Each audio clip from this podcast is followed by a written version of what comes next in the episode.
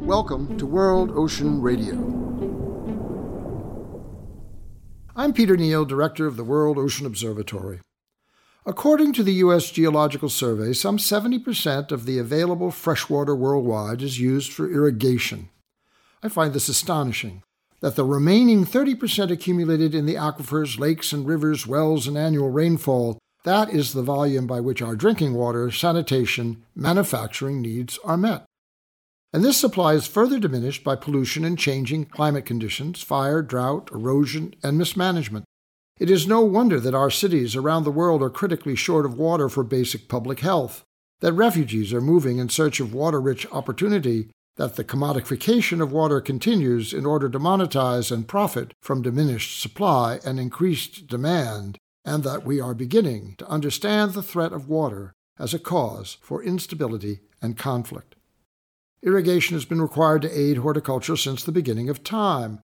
I was once witness in China of a farmer with a hillside field, each plant surrounded by mounded earth, using a bullock turning a mechanism to lift buckets of water from a well to empty one at a time to allow that water to run downhill to saturate the rows until the very last plant was fed enough, no less, no more, than what was needed that day.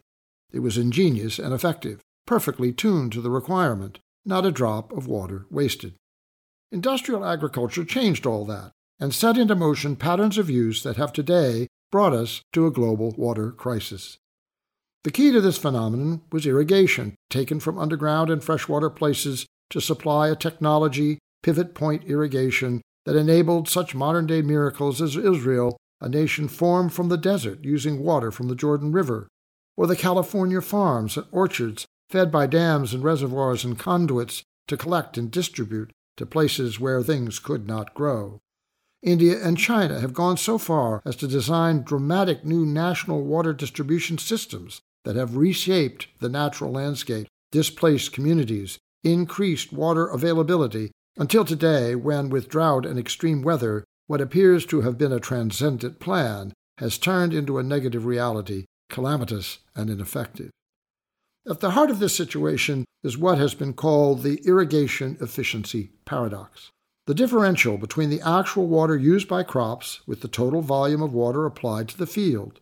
The gap is measured by water that percolates into the land below its intended use, or evaporates with ever increasing temperatures, or simply runs off as excess water somewhere else in the natural water system of the region, what could be a return or recycling outcome of whatever is not effectively used. Farmers could actually reduce their initial consumption by the runoff amount, maintain the efficiency of maximum growth, or they could divert that excess to other fields doubling down on the area irrigated by the water consumed, should they choose to do so, but they don't. Water policy, local state regulations, and quotas invented for equitable distribution have not kept up with the changing conditions. I once visited a farm in eastern Oregon owned by a Portland lawyer, and during lunch I suddenly heard the sound of torrential water release. It was his quota distribution that passed through his property as a deluge, irrigating nothing.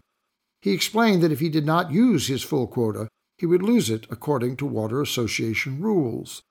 The water passed on into downstream of the river from which it was first taken, providing no use to him, but at least retained to provide some use for someone else. Incentives had been devised to pay farmers to increase irrigation efficiency and reduce consumption. Modifications to quotas, reduction of water available to farmers has been attempted, but therein lies the paradox. The solution to the problem benefits one user over another, moderates irrigation supply, but provides downstream value to cities or other users who are confronted with having no water at all. What are the solutions?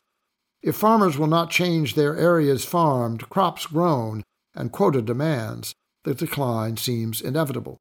Less water, as predicted, no reduced demand, declining revenues, community disruption, and the providing resources consumed by paradox and reduced to a trickle, no water left to drink.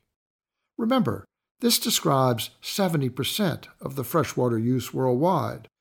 What happens when the water cycle fails because we won't change our water wasting ways? And when those dry rivers meet the sea, what then? How will that outcome affect our coasts and oceans? How will we live, upland and down, without water? We will discuss these issues and more in future editions of World Ocean Radio.